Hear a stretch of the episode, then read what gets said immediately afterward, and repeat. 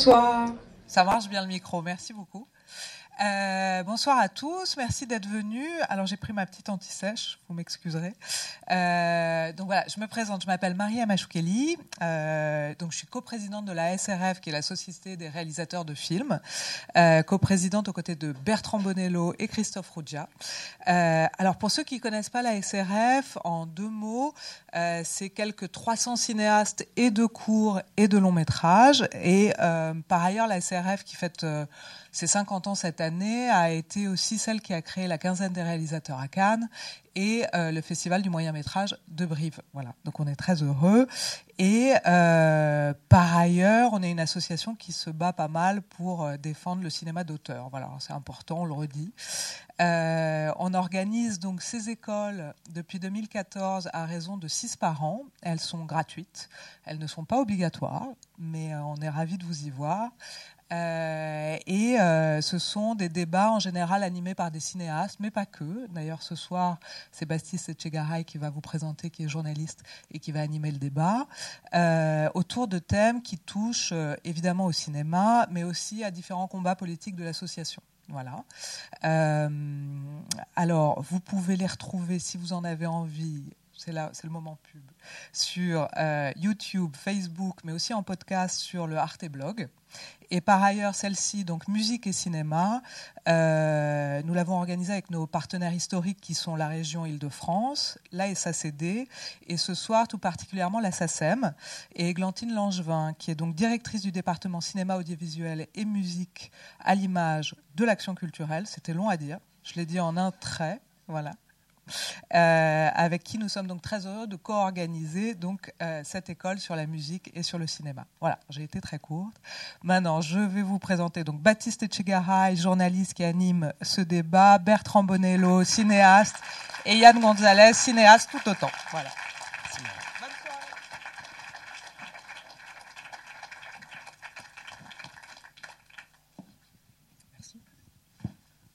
Bonne soirée. Bonsoir. Bonsoir. Vos micros sont allumés Je crois, oui. Parfait. Bonsoir, merci d'être venu ce soir. Euh, on nous avait dit 17 décembre, il n'y aura peut-être pas grand monde. Bah si, il y a du monde. Merci beaucoup. On va passer deux heures ensemble, donc, avec Bertrand Bonello et Yann Gonzalez. Avec eux, on va parler musique et cinéma, qui sont deux passions, je crois, qui les animent.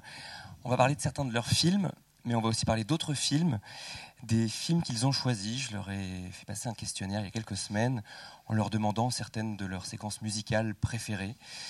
Ils ont joué le jeu très généreusement. Euh, on n'aura malheureusement pas le temps de tout écouter parce qu'il y en avait beaucoup. On a fait une sélection avec Juliette Saint-Sardos de la SRF, que je salue, avec qui on a préparé cette rencontre. On a fait une sélection aussi en fonction de contraintes techniques et autres. Et euh, grâce aussi d'ailleurs à la Cinétech, qui nous a mis à disposition pas mal de films. Et je les remercie, cette plateforme de VOD qu'on aime beaucoup. On a été guidé euh, pour faire cette sélection par l'envie de vous faire dialoguer, de créer des ponts, qui existent déjà peut-être d'ailleurs. Et précision importante, euh, chacun d'eux, Bertrand et Yann, ne connaît pas le choix de l'autre. On voulait garder un peu de suspense. Donc euh, voilà. Frisson. Euh, je ne sais pas si vous avez entendu en entrant dans la salle, les plus attentifs ont peut-être reconnu la, une- un morceau de la bande-son de Nocturama, ton dernier film, Bertrand. Tu l'as entendu? Tu étais déjà là? Oui, je l'ai entendu. Voilà, c'est- très, très touché. Ça fait quelque chose? Oh, bah, tout- toujours, surtout quand c'est inattendu. Voilà, c'était une petite surprise. Euh, musique de Bertrand Bonello, j'avais envie de démarrer tout de suite avec ça parce que tout le monde ne sait pas forcément que tu es compositeur. Euh, on te connaît comme cinéaste, mais tu étais d'abord euh, compositeur, tu as une formation de musicien. Et je voulais d'abord te demander en fait pourquoi la musique d'abord et comment le cinéma est arrivé après? Est-ce que tu es aujourd'hui plus musicien que cinéaste? Est-ce que, tu es exactement les deux à la même hauteur? Alors, euh, non, en fait, moi, je suis vraiment musicien à la base. euh, pas d'ailleurs compositeur, mais vraiment interprète. J'ai fait beaucoup, beaucoup de, de piano, en fait. Mm. Euh, et, et quand j'étais jeune adolescent, je rêvais un petit peu d'être chef d'orchestre. Et puis après, vers 13-14 ans, j'ai vraiment découvert le, allez, le punk, le punk rock. Et, j'ai quitté la, musique classique et j'ai eu, euh, j'ai fait de la musique encore une dizaine d'années, mais plus dans le pop, rock, etc. Et j'ai longtemps été aussi ce qu'on appelle euh, musicien de studio, donc j'accompagnais des gens à droite, à gauche, etc. etc. Et puis, euh, j'ai fait une bascule vers le cinéma parce que j'ai eu. Je pense que j'ai eu peur de m'ennuyer. Quand j'avais 25 ans, j'ai eu peur de m'ennuyer. Je me dis qu'à 40 ans, qu'est-ce que ça va être Euh, Voilà, je serais peut-être derrière Johnny Hallyday. Est-ce que c'est formidable ou pas Je sais pas. Donc euh, je suis rentré dans le cinéma tardivement et sans rien y connaître, mais avec un bagage musical assez, euh, assez costaud. Alors maintenant, la musique, je ne la fais que pour mes films. Euh, donc elle est associée à quelque chose, elle n'est pas dissociée. Je pense que je me considère maintenant plus cinéaste, même si j'ai quand même une facilité avec la musique que j'ai pas avec le cinéma. La musique est quelque chose qui m'est venu très tôt. Euh, j'ai su lire les notes avant de, de savoir lire les- les- les lettres, par exemple. Est-ce que du coup le fait d'avoir été musicien influe sur euh, la musicalité de tes films? Ah, J'imagine, hein, c'est, euh, euh, il y a quelque chose de plus instinctif pour moi en passant par la, la- la musique et j'ai toujours considéré le montage comme une partition musicale bien plus que comme une partition narrative. Euh, la musicalité, je ne parle pas de la musique, mais la musicalité, elle est, elle est assez importante dans ma manière de, de- de- de fabriquer, de diriger les acteurs. Souvent, je dirige euh, sans regarder, j'écoute. Enfin, c'est, euh, donc j'ai un quand tu écris des scènes, tu penses déjà musique, son? Je pense musique de manière générale, c'est-à-dire pas la musique forcément avec des notes, mais quel est le son d'un film Euh, Est-ce qu'une scène est bruyante Est-ce que c'est ce genre de sonorité Euh, euh, Je dis beaucoup les dialogues à haute voix. La seule, je, pense beaucoup le son en même temps que, que, que- que les séquences et que l'image. Et je pense aussi la musique pendant l'écriture du scénario. Mais le son d'une manière large, en tout cas, oui. Quand tu composes cette musique, c'est toi et toi-même, euh, chez toi, ou dans un studio Est-ce que c'est quelque chose ouais, de- l'avantage, de c'est que- solitaire? c'est que, c'est que je m'entends bien avec le compositeur. Quoi. Enfin, c'est vrai que c'est. euh, Non, mais c'est qu'à moitié une blague parce que c'est très compliqué le dialogue euh, entre un réalisateur et un musicien. C'est très difficile de parler de musique. Euh, quand on travaille avec un scénariste, c'est assez facile. On décrit des choses, etc. La musique, il y a quelque chose de très, de très abstrait. D'écrire un son, on peut décrire une image, c'est très compliqué de décrire un son. Euh, donc il y a quelque chose qui, dans le dialogue, dont le dialogue est, difficile. Donc moi j'ai cette chance de pas euh, avoir à engager un dialogue Euh, quand j'écris une scène et que je sens qu'elle a besoin de musique. Ben je vais dans mon petit studio et je, commence déjà à sortir un petit peu des sons, des choses. Enfin c'est voilà cette espèce de, d'aller-retour où quand je commence à écrire un scénario, je pense à sa sonorité, donc je commence aussi à faire un peu des, des morceaux, etc. Donc logiquement, quand le, scénario est fini, la musique est finie aussi, tout est prêt. Tu parlais de dialogue. Yann, c'est pas toi qui composes la musique de tes films, mais le compositeur de la musique de tes films est quand même très proche de toi, puisque c'est ton frère, Anthony, avec M83. Comment se fait ce dialogue? Est-ce que justement tu arrives à mettre les mots que tu voudrais euh, qu'ils comprennent pour qu'ils composent exactement la musique que tu as en tête? Bah, j'essaie, après j'essaie de, parler d'émotions. Donc effectivement c'est abstrait, c'est difficile. Mais on, a la chance d'avoir grandi ensemble. Donc on a traversé beaucoup de choses ensemble, on a beaucoup de choses en commun, euh, beaucoup de références. Euh, donc on se comprend assez vite. Mais c'est quelqu'un de très, euh, très obstiné, avec un caractère de chien. Donc c'est pas... Non, je rigole, mais, à moitié. Euh, c'est- toujours très difficile au début, en fait. Et une fois qu'on a trouvé la première couleur de la musique, après tout, euh, tout, va, très vite. Mais le, premier thème, euh, là sur le, dernier film, par exemple, sur Un couteau dans le cœur, c'était ouais, dur, c'était tendu. J'ai- senti que voilà, il- on a mis on a mis euh, presque un mois à trouver le premier thème en fait. Et après tout euh, coulait de source presque donc à comment- partir de cette première. Comment couleur. on trouve C'est soudainement des mots-clés, de dire le bon. Ouais, euh, c'est trouver la, la- la couleur de la musique par rapport, par rapport au montage, par rapport aux émotions des personnages, par rapport à. à- c'est quelque chose d'assez magique en fait. C'est tout à coup, euh, voilà, on tombe sur la bonne couleur et on, on la lâche plus. Et on, fait des variations autour de cette couleur. Quoi. On va entendre justement un peu de musique d'Anthony Gonzalez. Oui. Oui, oui, c'est ça. M83, euh, musique euh, de, des rencontres d'après minuit. Un morceau que j'aime beaucoup qui s'appelle Mon enfant.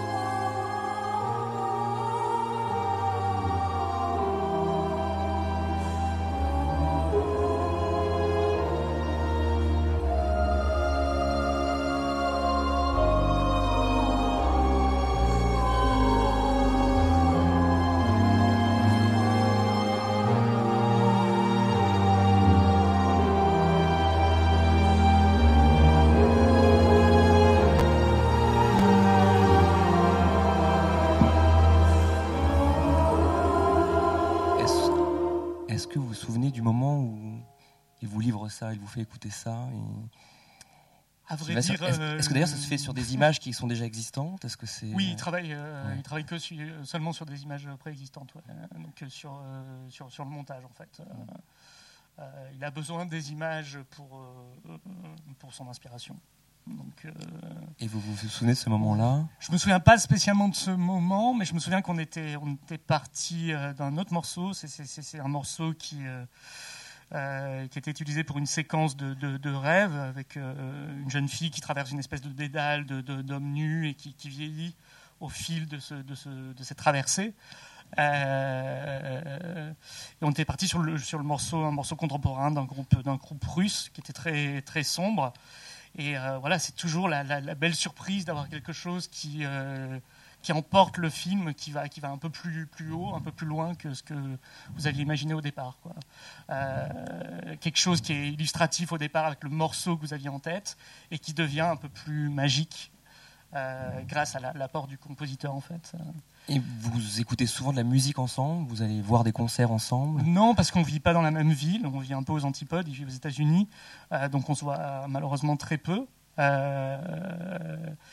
Non, de temps en temps, on s'envoie des, des, albums, mais on a beaucoup écouté la même musique quand on était enfant et adolescent. Oui. Mm. J'ai passé mes, mes, mes, mes, albums. Je suis né, il a 4 ans de moins que moi. Euh, donc voilà. Les...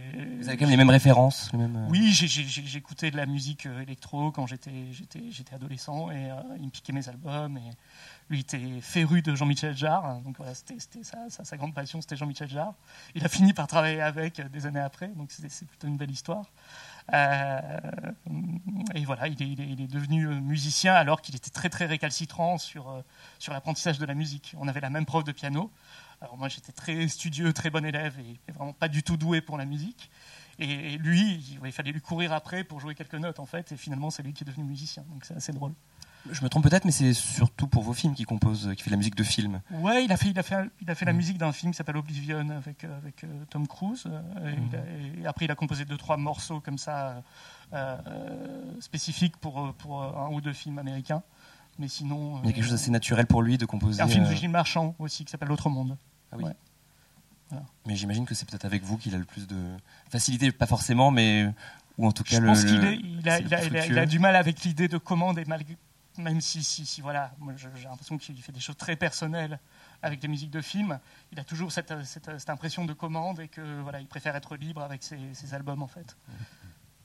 Alors, je voudrais qu'on voit euh, maintenant pour démarrer un peu euh, ces extraits euh, de films. On va démarrer en fait avec des extraits, deux extraits d'un film de Yann, un film de Bertrand, qui ont en commun de se passer dans une boîte de nuit un couteau dans le cœur, votre dernier film, ton dernier film, l'entrée en boîte de Vanessa Paradis, qui préfigure sa rupture avec sa compagne.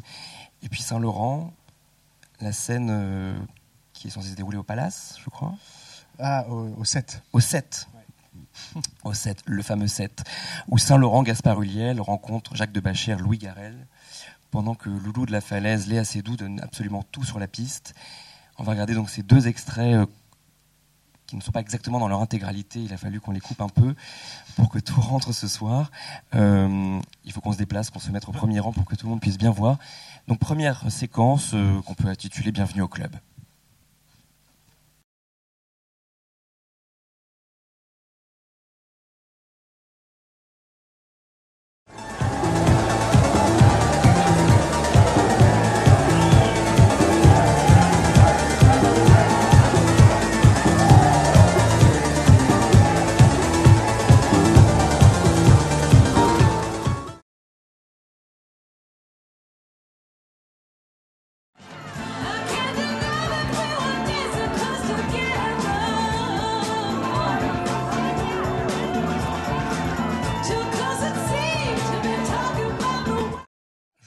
Tous les deux euh, si, en tant que réalisateur, on prend autant de plaisir à tourner ces scènes-là qu'à les voir, nous, en tant que spectateurs. Est-ce qu'il y a une, volonté, euh, est-ce qu'il y a au départ une, envie de, un vrai désir de tourner une scène en club, euh, comme quand on s'amuse et, qu'on aime sortir? Bien sûr, après les, scènes de groupe, c'est toujours difficile. Moi, ma, ma, grande hantise, c'est les figurants.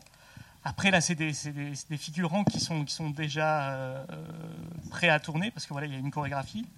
Euh, il y avait une chorégraphe sur cette séquence euh, qui, fait partie des danseurs et qui, du coup, voilà, que, que du coup, j'ai vu plusieurs fois, avec laquelle on a répété. Pour moi, c'était très, très important.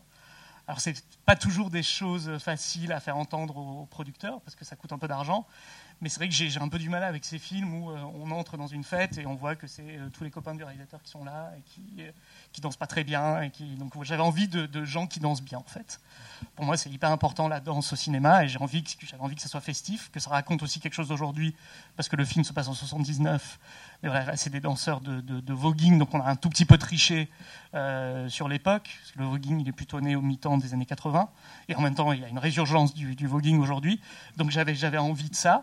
Euh, donc c'était c'est des journées euh, épuisantes parce qu'on a répété sur cette musique euh, pendant pendant pendant toute la journée et c'est donc au bout d'un moment on en a on en a un peu ras le bol. Là, il danse quand même vraiment sur la musique. Il danse sur la vrai, musique. Ouais.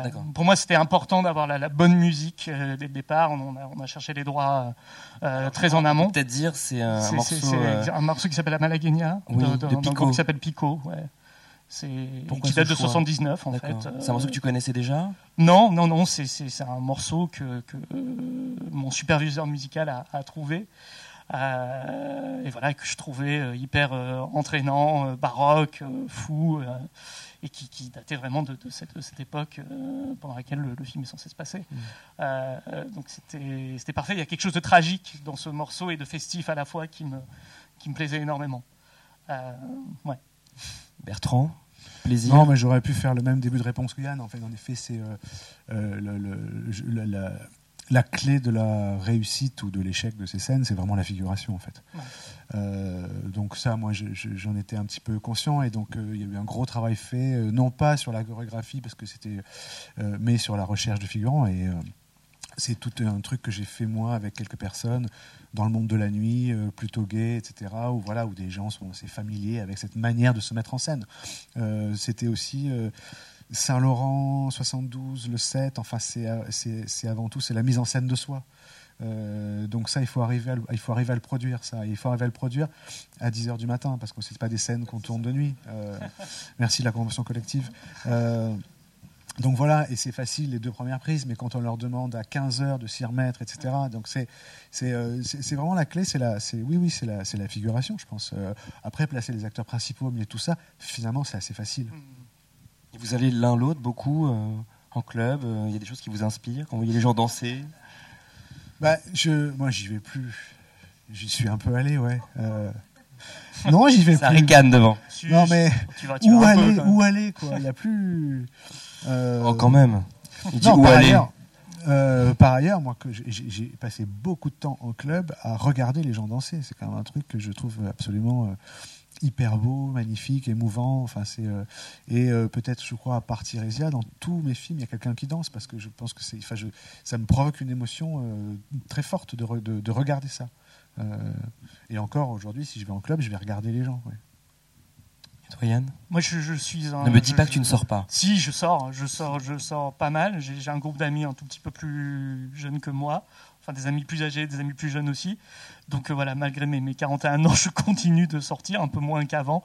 Mais, euh, mais voilà, j'aime la fête. Euh, je danse très mal, mais j'adore aussi, comme Bertrand, regarder les, les, les gens danser. Et ça, ça voilà. inspire des mises en scène, de les Bien voir sûr, danser ça, ça, donne des, des, envies de scène L'énergie de la nuit, l'énergie de la fête, évidemment, est, est ultra inspirante. Ouais, ouais, ouais. Il y a une envie parfois de recréer à l'écran une transe qu'on peut vivre. Ouais, ouais, ouais. Et puis tout à coup, une, une musique, un visage euh, qui, qui, qui, qui, font éclore quelque chose de, de, de l'ordre d'une séquence. Ouais, ouais, ouais. ouais. Je, je, trouve que c'est le plus difficile à retranscrire, en fait, c'est par rapport à la nuit, hein, puisqu'on on, on parle de ça. C'est ce sentiment euh, du temps qui disparaît. Alors que dans une scène, il y a un temps qui est très euh, court pour, pour une scène et puis euh, qui est très présent euh, dans un récit. Mais cette notion de, de, de perte du temps, qui est, qui est, un truc assez beau de, de, la nuit en fait, et de, pourrait, et de, la danse. On pourrait aussi faire durer ces scènes très longtemps? Ah, on pourrait, on pourrait faire une installation avec des rushs. Enfin, c'est C'est frustrant, Quand on a de, des de couper ces scènes en fait. On a envie qu'elles durent. Non, c'est pas frustrant parce qu'après on sait que ça s'inscrit dans un récit et au contraire c'est passionnant d'essayer de Mm. trouver la bonne durée Euh, et, et- et le, et le bon mixage parce que moi c'est euh, Ouais.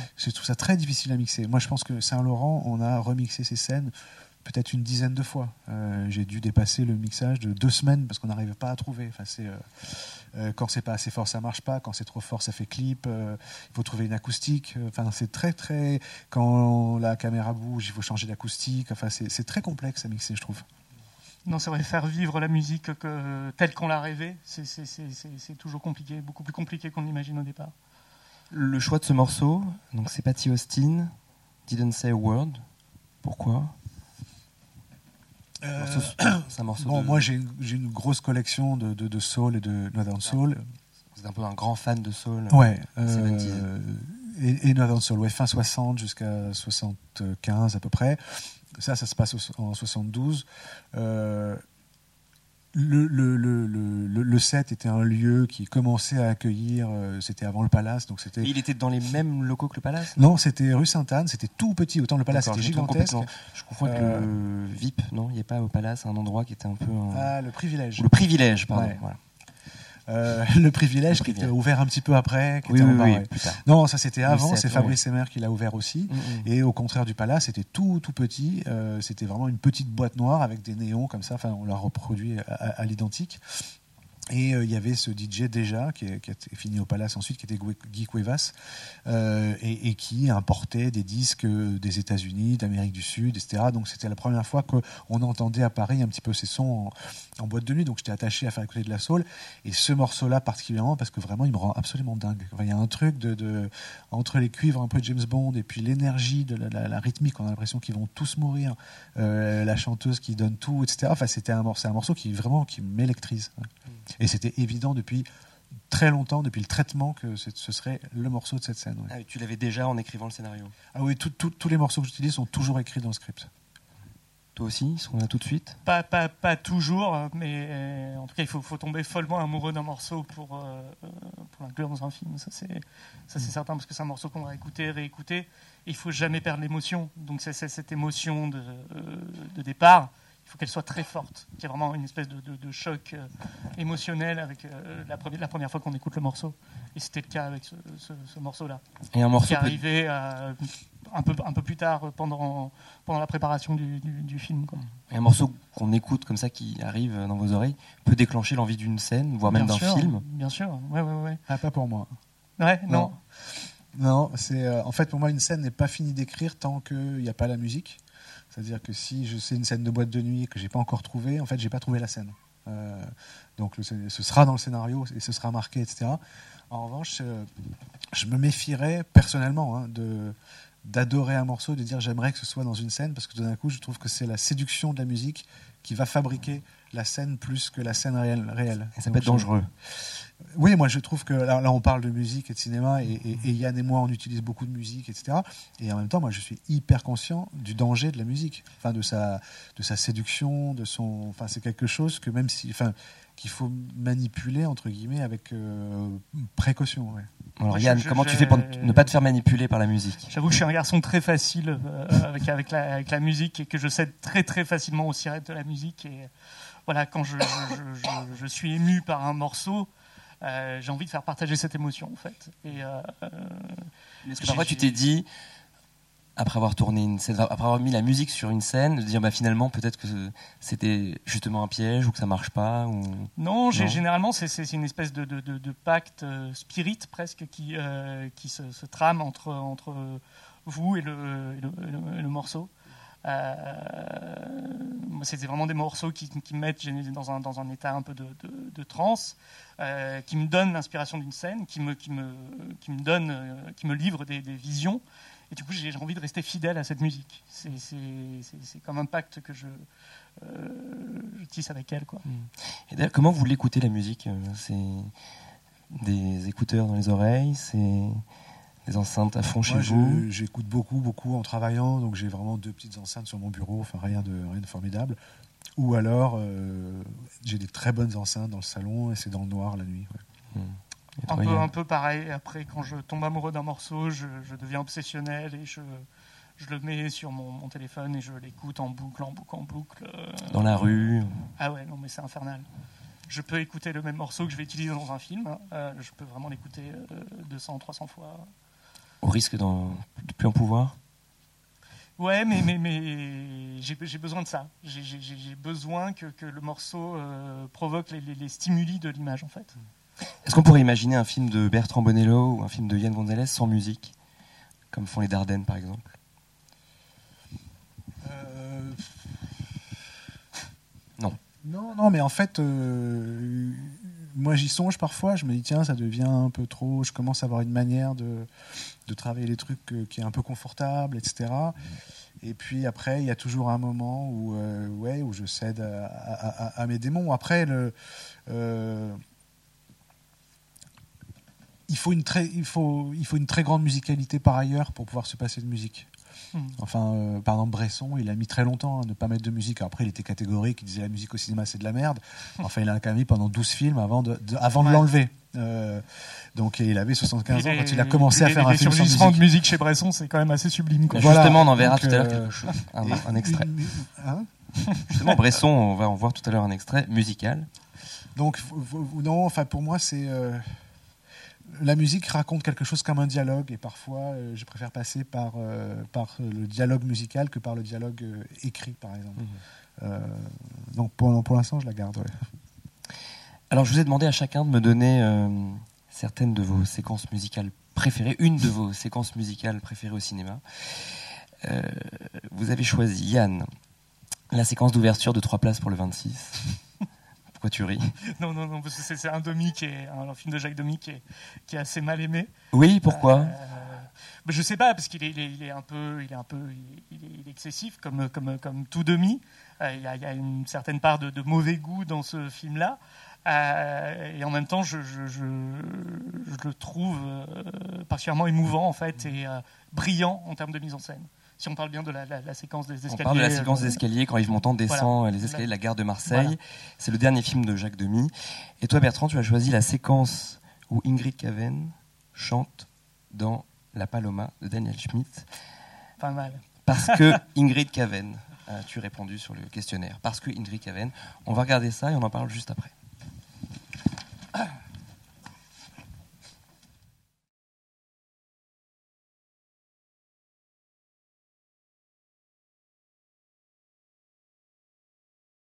Très compliqué de trouver la Paloma aujourd'hui. Ouais, Ah, il, faut- il faut- dommage. il faudrait vraiment restaurer les, films de Daniel Schmidt. Euh, C'est un auteur complètement euh, mésestimé. Et voilà, Euh, La Paloma et euh, Cette nuit ou jamais, par exemple, moi que j'ai découvert récemment, qui est un film sublime. Ça, c'est vraiment des films qu'il faudrait rééditer en DVD, quoi. Non, mais ça va venir, hein, c'est comme Schroeter. Oui, voilà, bien sûr. va se- voilà. Alors Ingrid Caven, immense passion. Bertrand Bonello. Oui. Euh, Pourquoi Cette chanteuse, cette actrice et chanteuse allemande qui peut-être est plus connue en France qu'en Allemagne d'ailleurs. Enfin, moi, je suis vraiment, vraiment amoureux d'elle, hein, donc euh, voilà, je le dis. euh. Pourquoi? Dites-nous un peu. Pourquoi on est amoureux, ça, je sais pas. hein. Euh, pourquoi je suis amoureux d'elle? Après, je peux, je peux. Non, je suis vraiment amoureux. Voilà. Après, je peux dire, en effet, je trouve qu'elle a du génie, qu'elle a de la folie, que j'ai eu la chance de l'accompagner un peu. On a fait quelques morceaux ensemble à Pompidou. Qu'elle est, je la trouvais dingue, ce qu'elle proposait, ce qu'elle faisait. Euh, j'ai filmé un concert d'elle. Euh, c'est complètement hallucinant. J'ai jamais vu. Elle avait peut-être à l'époque, euh, elle a 80 maintenant, elle avait 72 ans. J'ai rarement vu quelqu'un d'aussi punk sur. Enfin, c'est dingue ce qu'elle fait.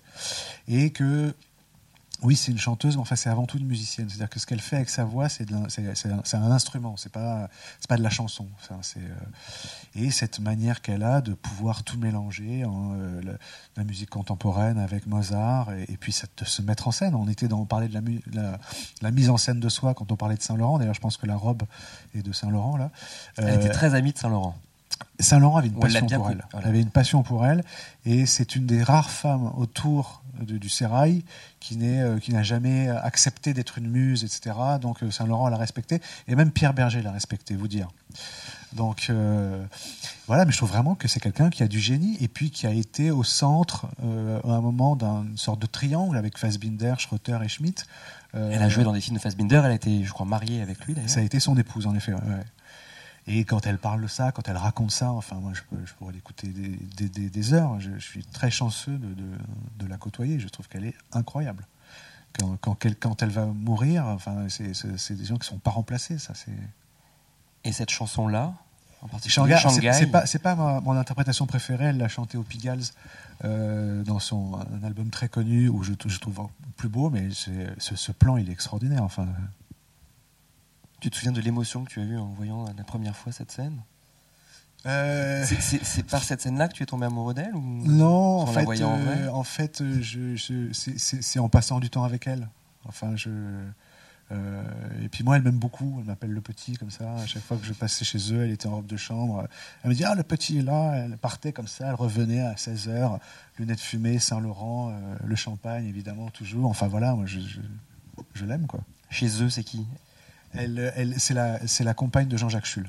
Qui a écrit un roman sur elle, euh, Un très beau livre. Ingrid Caven, qui avait eu le Goncourt en Tout à 2000. fait. ouais. Et toi, Yann, alors Ce Je dois, je que j'ai- moins cette passion pour mon temps. Tu n'es pas amoureux d'Yves Montand? À vous. Petite passion géronto cachée. Euh, mais euh, Bruce, Alors, Lavaux- c'est- c'est Bruce vraiment Lavaux, pas- ça fait un très beau film sur la gérontophilie. oui. Alors c'est pas du tout une de mes scènes musicales préférées, mais je crois que c'était tu, tu parlais d'une comédie musicale et je trouvais ça amusant. De, oui, de- de- une scène musicale, une scène chantée. voilà, scène une scène chantée. ouais. D'aller chercher un demi justement euh, Hmm, qui, qui était, qui qui n'était était pas, forcément pas considéré aimé. comme majeur. Et effectivement, on sent que demi dans cette séquence est un peu dépassé par les années 80, par le, le- le- le mauvais goût des, des- des- des- des costumes, de, la musique. Le grand n'est pas au top de sa forme non plus. Et pourtant, il y a une espèce de joie à, à fabriquer cette séquence, Euh, une joie de la mise en scène, une joie de- des danseurs. Et c'est- communicatif, quoi. Une joie contagieux. d'Yves Montand euh, Ouais, de chanter. ouais, aussi, aussi. On- Euh, et tout ça est un peu ringard et en même temps euh, euh, assez, assez jouissif, quoi, je trouve. On peut dire que c'est l'histoire donc de Yves Montand qui joue plus ou moins son propre rôle. En tout cas, il s'appelle Yves Montand dans le film et il joue ça. un chanteur de music hall qui revient à Marseille euh, 20 ans après avoir quitté la ville et donc il vient chanter sa vie sur scène, la danser et il retrouve un amour un peu perdu qui est joué par Françoise Fabian. Et il tombe plus ou moins amoureux. De, enfin, je- on, va pas, on va dévoiler le, le poteau rose, mais oui. Il tombe sur quelqu'un qui Voilà. Sur Mathilde. Damé. sur Mathilde Damé. Et c'est un film hommage aussi, même à ces- aux, aux comédies musicales euh, en général, mais aussi euh, avec des citations de, de Michel Legrand et, de, et des films de Demi. On entend quelques airs quand il joue sur scène. Bon, pas là, ce Ouais, qu'on a vu, c'est- mais- une sorte de barreau d'honneur, de, de feu d'artifice euh, final, avec, avec, euh, avec oui, un cinéaste qui n'est pas au meilleur de sa forme, mais qui en même temps donne, donne tout. Quoi. Donc c'est assez, c'est assez beau, c'est triste et beau à la fois, quoi, je trouve. c'est la, la comédie musicale, c'est un genre que- qui te plaît beaucoup? Pas du tout. Pas du tout? Euh, Ça tombe bien. C'est pour ça que j'ai eu du mal à en choisir, à en choisir une. Euh, J'avoue qu'à part les films de demi et bon, même, même les grands films américains musicaux, j'ai pas une grande culture de la comédie musicale, mais c'est pas quelque chose qui me touche. Euh, oui, je- je- je- je- je- j'adore la musique au cinéma, mais les, les gens qui chantent, généralement, je sais pas pourquoi, mais c'est- compliqué pour moi. Donc on peut pas trop imaginer une scène d'un film de Yann Gonzalez euh, chanter. Une scène de comédie Si, musicale. c'est- Pourquoi ça, pas? ça pourrait m'arriver, mais comme ça, le temps d'une séquence, mais, mais tout un film chanté, je, je pourrais pas, non, je crois pas. Et toi, la chanson au cinéma, Bertrand Pareil, ça, j'ai pas trop la, la, la culture. Ça m'intéresse quand c'est Minelli parce que Minelli, ses films sont tellement fous. Enfin, la mise en scène est tellement dingue. que- Mais euh, je, même demi, j'ai mis vachement de temps à, à pouvoir regarder. J'étais pas. euh, C'est assez euh, rare parce que souvent, quand même, en France, les cinéastes français adorent citer Demi. C'est... Il y a un côté un peu, il vais- faut aimer Demi. Je vais dire un truc inavouable. J'ai beaucoup, j'ai un petit peu du mal avec Michel Legrand. Voilà, voilà. Je suis désolé. C'est courageux de le dire alors qu'il oui, est je encore sais. là. Je sais. Euh, c'est purement des histoires d'harmonie, etc. hein. C'est vraiment. euh, Donc les parapluies, les demoiselles, tout ça. J'ai mis beaucoup de temps à le voir. Là, je trouve ça très bien, hein. Mm. mais j'ai quand même harmoniquement, ça me frotte un peu. plus de mal à l'entendre qu'à le voir peut-être. Oui, tout à fait. ouais. Moi, c'est pas des musiques que j'écoute tout seul, mais les parapluies de Cherbourg, me- comme tout le monde, me, me bouleversent malgré tout. C'est ton préféré? Oui, je, je, je, je crois que c'est ouais, le, le plus, le plus émouvant en tout cas, Euh, le plus mélo, le plus, euh, le plus, le plus singulier, le plus, le plus extrême quoi, dans, dans les sentiments. Donc oui. Est-ce que la chanson française, en tout cas, est- fait partie de vos des musiques que vous écoutez euh, Est-ce que vous êtes féru de chansons françaises? Pas Tu as utilisé un morceau de. Jeanne Moreau dans ton dernier film, Un couteau dans le cœur. On l'entend. Oui, mais c'est c'est- c'est un, C'est un une évocation. euh, c'est une évocation. C'est un morceau qui venait d'un- autre film, qui est, qui est un de mes films préférés, qui s'appelle Absence répétée de, de Guy Gilles. Donc c'est plus une citation de ce, de ce film euh, et de cet amour impossible vécu entre Guy Gilles et Jeanne Moreau. Parce que, voilà, ils ont une histoire d'amour euh, tragique. Euh, Gilles a tenté de se suicider après son histoire avec, avec Jeanne Moreau. Donc c'est plus une évocation de, de- de- de ça et du souvenir de ce film, de l'empreinte de ce film, euh, que de, Jeanne Moreau elle-même. quoi. Enfin, que de, en tout cas de Jeanne Moreau chanteuse. J'adore Jeanne Moreau actrice, mais j'écoute très peu Jeanne Moreau euh, chez moi.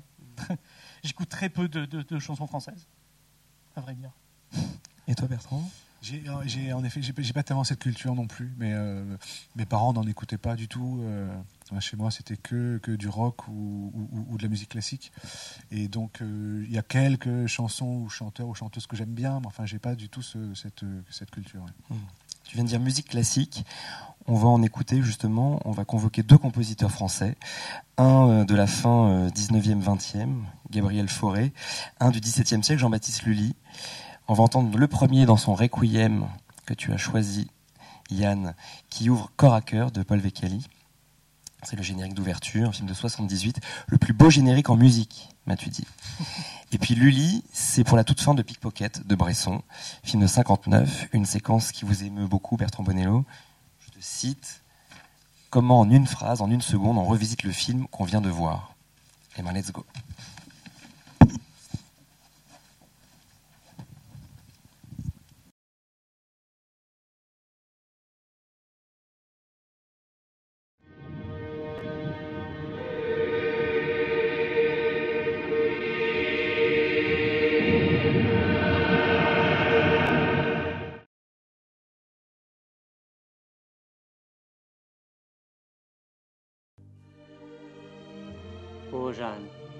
Aller jusqu'à toi, quel drôle de chemin il m'a fallu prendre.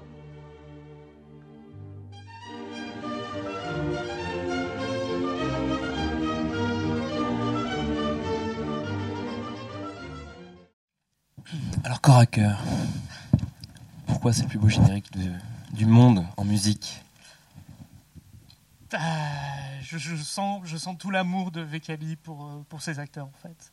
Euh, je trouve qu'un film qui, dès l'entame, euh, dessine la trajectoire euh, narrative et amoureuse de son, de son film, de ses personnages, je trouve ça hyper osé, en fait. Voilà. dès, dès le premier mouvement de caméra, on part de, de- de cet homme et on va jusqu'à cette femme. Et tout le, tout le, tout le film va raconter cette, euh, cette histoire d'amour. Et le faire avec un requiem, euh, ça, ça- ça- ça donne tout de suite la, la dimension évidemment tragique euh, de l'histoire, du film. Et en même temps, il y a voilà, tous ces visages qui vont aussi traverser ce mouvement de caméra et qui sont des visages importants pour Vecchiali. Euh, regardez avec, avec, avec passion, euh, regardez avec tendresse. Et ça, ça m'émeut au, au plus haut point. Et puis il y a cette, cette- convention du, du cinéma de, de, voilà, de présenter des, des acteurs au fil de la musique. Euh, de mettre le, nom des acteurs quand ils apparaissent à l'écran. C'est- très simple, c'est- très fort, ça me, touche euh, énormément. C'est l'histoire d'amour, donc l'histoire d'amour entre un homme et une femme euh, qui se, qui se justement ils sont réunis grâce à ce requiem. Rencontrent là Grâce à- grâce dans l'église, grâce à Forêt. Grâce à Et Forêt, ce sera que- leur, c'est de ça qu'ils vont discuter, qu'ils vont, c'est ça qui va les rassembler. Ouais, ils vont, ils vont, ils vont parler de musique, oui. euh, et puis il y a, il y a- il y a la, la- la- la pavane de forêt qui va arriver, qui va, qui va amener l'amour aussi. Donc on reste pas seulement dans le, dans le requiem, il y a, il y a, euh, l'acmé de l'amour qui, qui passe par la, par la pavane aussi. Ce qui est beau, c'est que ça les réunit alors qu'ils sont de classes sociales euh, différentes. Lui, c'est un garagiste, euh, elle, une une pharmacienne, pharmacienne. très bourgeoise. et c'est lui qui se distingue un peu de sa classe sociale en étant un érudit de forêt, en en parlant. et là, peut-être la musique est un élément qui permet de transcender les Bah, la- conditions la- de- la- de, de classe sociale. La musique euh, rythme les, les- les affects. Donc, euh, donc oui, on parle, on parle de ça, on la, on la dissèque, on la, on la, on la vit, on la, on la, on- elle fait vibrer les, les personnages. Donc euh, oui, oui, elle est, elle, est, elle, est, elle au cœur du film. Et tu écoutes beaucoup de musique classique?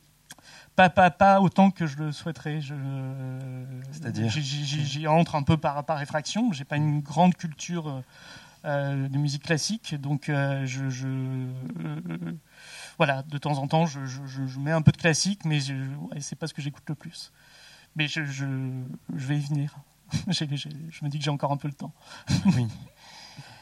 Et alors toi Bertrand, Pickpocket, pourquoi cette scène euh, t'émeut Euh, pourquoi elle m'émeut? En fait, euh, en fait, je me souviens du moment où j'ai vu pour la première fois et je l'ai pas vu arriver quoi. Enfin, j'ai, j'ai, j'ai, j'ai pas vu arriver cette fin. J'ai pas, euh, j'avais pas compris que ça racontait ça. Enfin, je pense que c'est le but de Bresson aussi, euh, de nous faire justement revisiter. euh, C'est un film qui raconte un jeune homme solitaire qui vole des portefeuilles dans le métro, dans la rue, qui, qui le fait de façon très méthodique, très stratégique. En fait, on, on apprend quels sont ses stratagèmes, il, il apprend aussi auprès d'autres, et il finira donc effectivement en prison.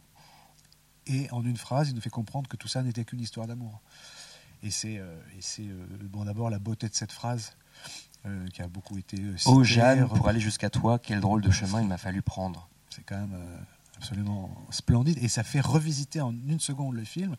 Et ça, plus euh, la musique de Lully, moi je me souviens la première fois, mais j'ai vraiment fondu en larmes et, toujours maintenant régulièrement. Enfin, c'est, vraiment une émotion basique, hein, mais très très très forte de ces deux musicalités. Enfin, la musicalité de la voix off et la musicalité de cette espèce de, de croisement qu'il fait. Euh, enfin, Bresson il le dit aussi beaucoup hein, que la, la, la, la, la voix humaine est, une des plus belles musiques, donc ça il l'utilise très très très bien. Euh, et c'est vrai qu'il y a un surgissement à ce moment-là qui est, qui est, qui est époustouflant de beauté et d'émotion. ouais. Et tout en sobriété en plus. hein, Oui, la voix humaine et en même temps il y a quelque chose de complètement divin là. C'est la grâce divine euh, qui semble euh, sauver de la damnation. Je sais pas comment il a trouvé cette espèce de croisement, etc. Mais enfin, c'est, oui, c'est la grâce, quoi. ouais. Vous en écoutez beaucoup euh, du classique, vous qui venez du classique. J'en ai beaucoup, beaucoup écouté, beaucoup joué, euh, beaucoup moins maintenant, beaucoup moins, ouais. Mais pareil, je vais m'y remettre. Enfin, c'est, euh, euh, on m'a proposé Non, d'ailleurs. mais c'est des, cycles en fait. Hein. Oui, Des- c'est- Des moments où on écoute beaucoup dans, dans ce genre de musique et, et puis voilà, on passe à autre chose. Et... Il te reste quoi de ta formation classique en musique? Euh, Qu'est-ce qui me reste? Je, je pense la compréhension d'une partition.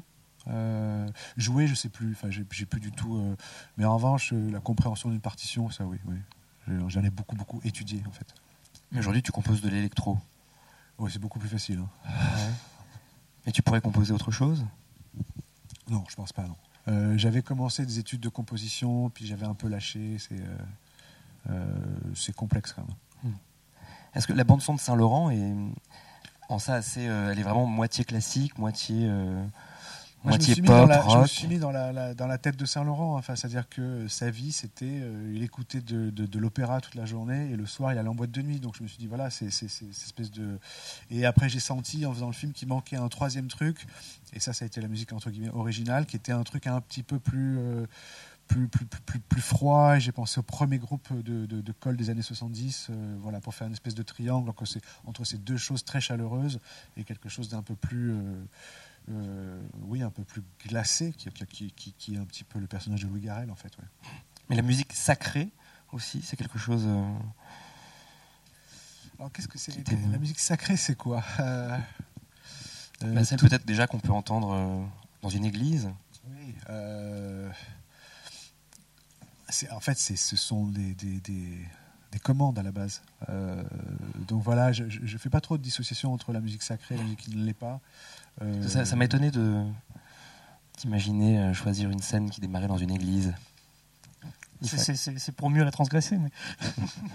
Mais tu écoutes aussi des concerts en- dans, dans des églises? Non, ça, ça, ça, ça- ça a dû m'arriver quand j'étais très jeune, mais euh, non, non, je- je- je- j'avoue que ça fait longtemps que j'ai j'ai pas écouté un concert dans une église. En tout cas, là, dans les deux extraits, il y a donc un générique d'ouverture et puis une fin. Est-ce que les génériques, c'est quelque chose que vous soignez particulièrement? Alors, soit, c'est, soit on, en fait un très beau et très pensé, soit, on n'en fait pas. Enfin, moi, c'est, pour moi, c'est ça. Euh, Il y en a pas beaucoup que j'ai soigné. Il y a celui de la Polonide que je trouve assez réussi, euh, mais qui était écrit aussi. Sinon, je, suis très simple, quoi. C'est, carton. Mais il y, a des, y y a des génies, des génériques. hein. Euh, les films de Cronenberg ont tous des génériques très beaux. Évidemment, tout ce qu'a fait Soul Base, c'est. Générique de Vertigo. Vertigo, Casino. Casino. mais sinon, quand on n'a pas cette possibilité, je pense qu'il vaut mieux faire simple. Hein. Toi, Yann tu passes du temps sur tes génériques? Ça, ça, dépend aussi. Euh, c'est vrai que j'aimerais penser le générique dès le scénario, mais généralement c'est plutôt quelque chose qui vient au montage, et du coup il y a moins le temps de la penser.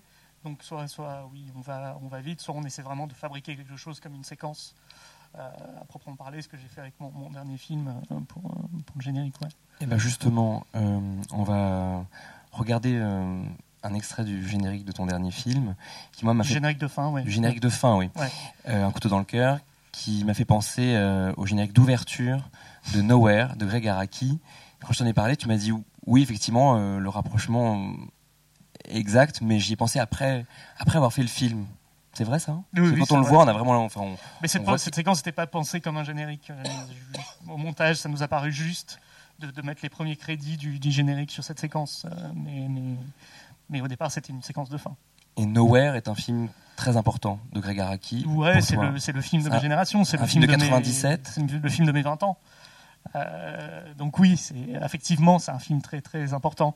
Et euh, euh, oui, dans les crédits, dans l'arrivée des crédits, dans l'espèce de, nappe un peu planante que j'ai utilisé, on retrouve un peu l'atmosphère de Nowhere, effectivement.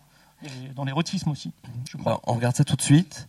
C'est une sorte d'écho, un écho, Bertrand, Yann Gonzalez, Greg Araki. Il y aura un écho plus tard avec Bertrand Bonello et un autre film.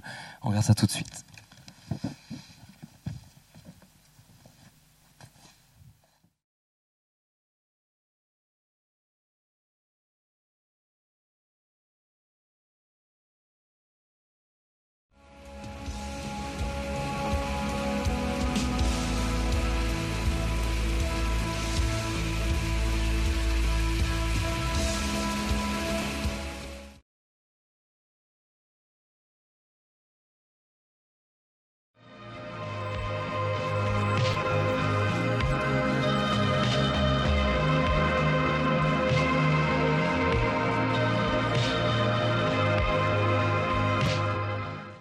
Lien est inconscient Le lien est inconscient et pourtant euh, assez, évident. Quand on les, on les voit bout à bout, euh, oui, oui. le, blanc des décors, le, le, bleu des, des crédits. Euh, ouais, ouais, ouais, ouais. Après, Nowhere, c'est un film que j'ai vu 20 fois. Donc ça ne m'étonne pas que ça, ça rejaillisse quelque part. Quoi. Pourquoi ce film? Parce que parce qu'il parlait, j'avais 20 ans, il parlait de gens de, de, de, 20 ans, il parlait d'amour, il parlait d'amour pansexuel, parler de, drogue, de fête, euh, de, de joie, de, euh, dans un univers très, euh, très onirique. Donc ouais, c'est un film qui me parlait énormément, avec un grand amour de la musique. Je pense que les, BO des films de Greg Araki sont, sont peut-être les plus, les, les, plus excitantes du, jeune cinéma américain. Avec ce morceau de Slow Dive ouais, que tu as découvert en voyant le film, je crois. Ouais, j'ai découvert Slow Dive avec ce morceau qui s'appelle Avaline 2. Euh, c'était les débuts du MP3, donc j'ai mis un peu de temps à le trouver. Et voilà, c'est, après, je, voilà, Slow Dive est devenu un de mes groupes préférés. C'est quoi C'est un groupe de shoegaze. Euh, ouais, shoegaze on peut dire ce que c'est un peu le shoegaze? Ouais, comment on peut définir le shoegaze? C'est, euh, ça vient de, des, des, des, guitares saturées. Et, euh, c'est des gens qui regardent leur pompe en jouant de la musique, donc c'est très ah introspectif. Oui je crois et puis une sorte d'intensité émotionnelle euh, qu'on gravit échelon par échelon. C'est ça qui me plaît, c'est cette espèce de crescendo euh, et de, de, son très saturé a été en même temps très mélodique en fait. Euh, donc, et très mélancolique. Et très mélancolique, ouais. Ça revient souvent. Et en même temps avec une espèce de, de violence qui, qui, boue à l'intérieur. Et c'est vrai que voilà, j'ai utilisé aussi un morceau de shoegaze dans, dans, un garçon qui s'appelle J'ai fréquenté tous les Desma. C'est ça. là, c'est pas M83 qui a fait la musique du générique. Non, c'est un morceau préexistant sur lequel j'ai écrit pour le coup cette, cette séquence. Et que c'est un morceau que j'ai diffusé sur le plateau aussi. Pour pendant, mettre les, pendant la scène, pour mettre les... acteurs dans l'ambiance. Ouais. c'est ce que tu fais vraiment souvent. Bah, quand, je, quand je suis sûr que c'est la musique que je vais utiliser, oui. Ouais, ouais, Je trouve que c'est pour moi c'est la meilleure direction d'acteur euh, possible. C'est une direction d'acteur qui ne passe pas par les mots, qui passe que par les sentiments, que par les émotions. Euh, donc c'est magnifique quand on a le loisir de, pouvoir mettre de la musique sur le plateau, c'est génial.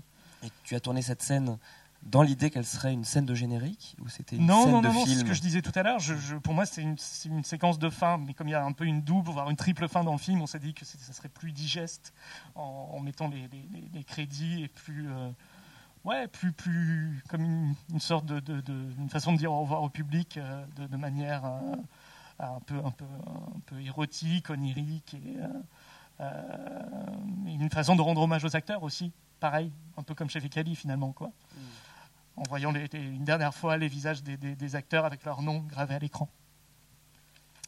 Il y a aussi un, dans les rencontres d'après minuit euh, quelque chose d'assez beau, c'est le jukebox sensoriel.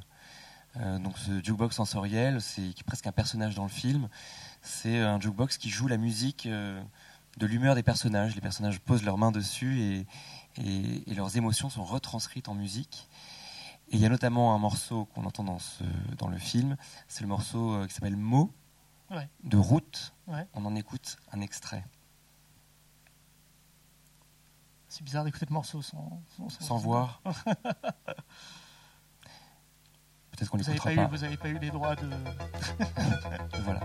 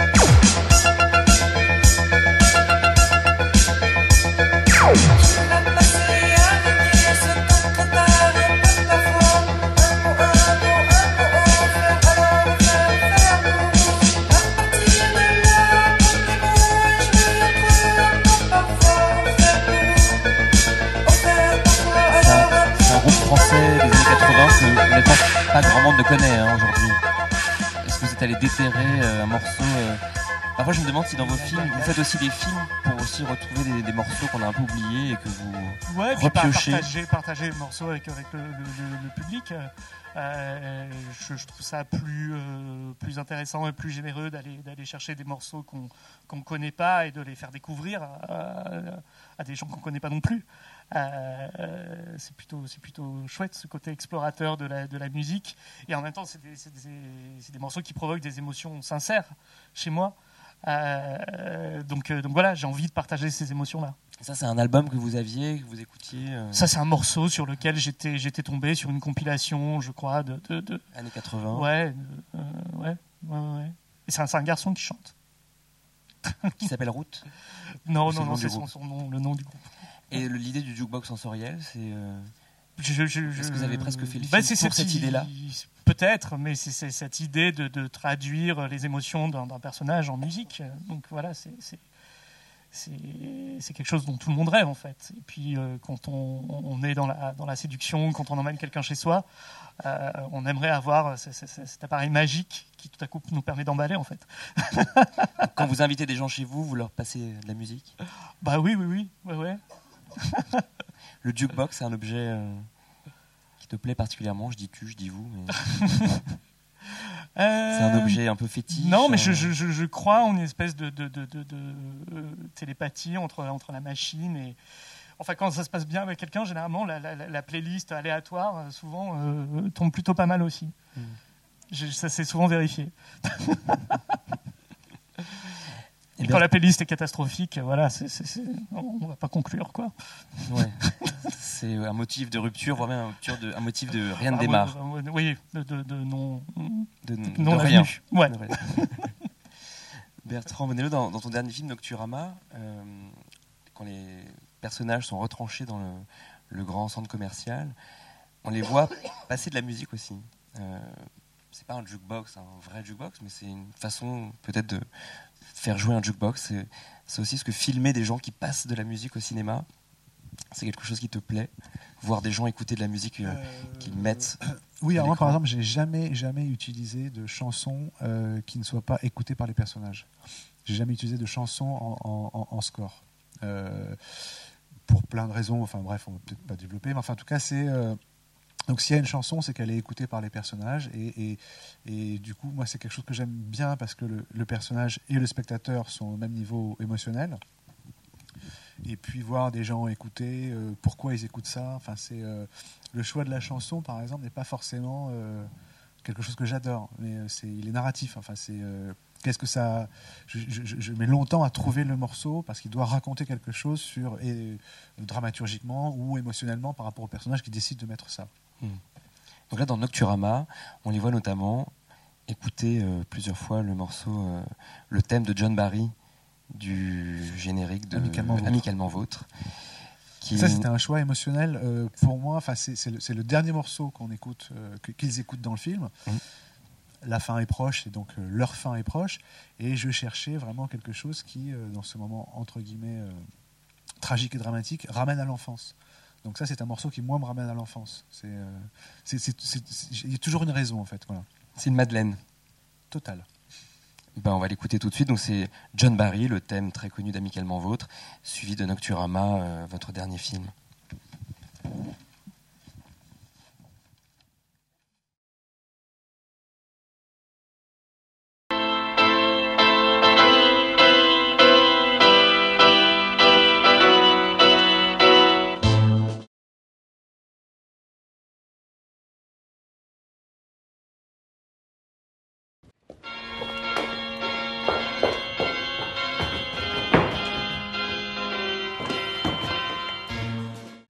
tu peux euh, te replonger dans ton enfance justement ah, et de ce moment où tu découvres. de revoir le générique d'Amicalement Vôtre. Enfin, ça me fait vraiment un effet. Euh, c'est vraiment mon enfance, quoi. Voilà.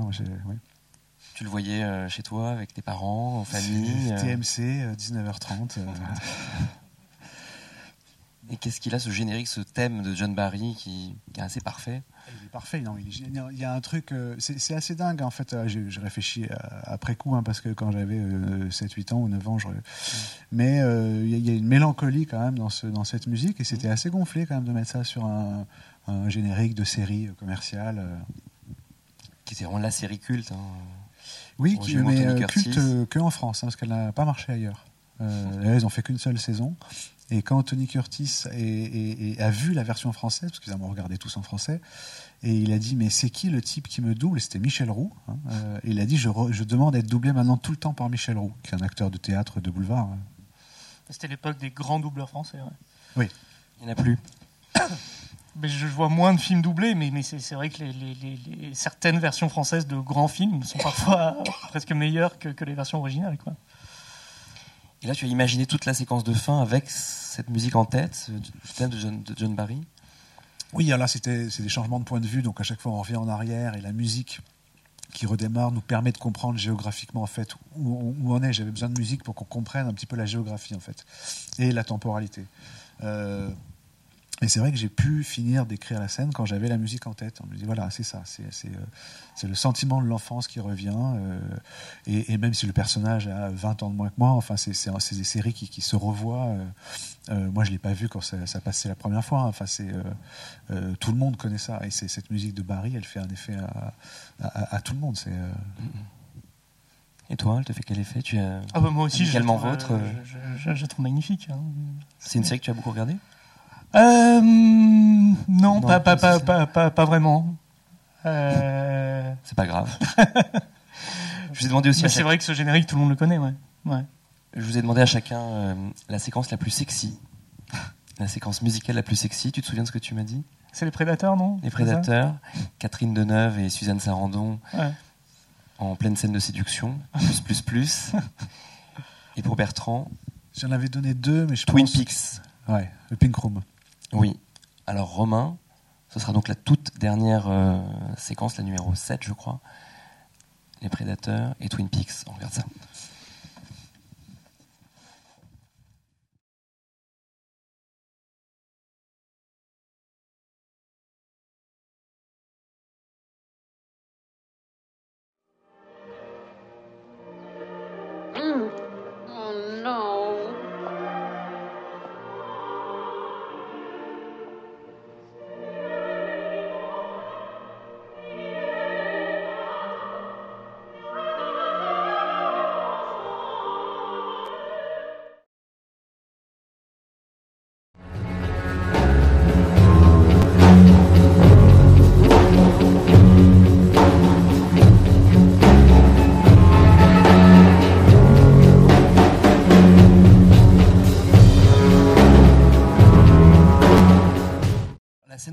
Normalement dure 8 minutes.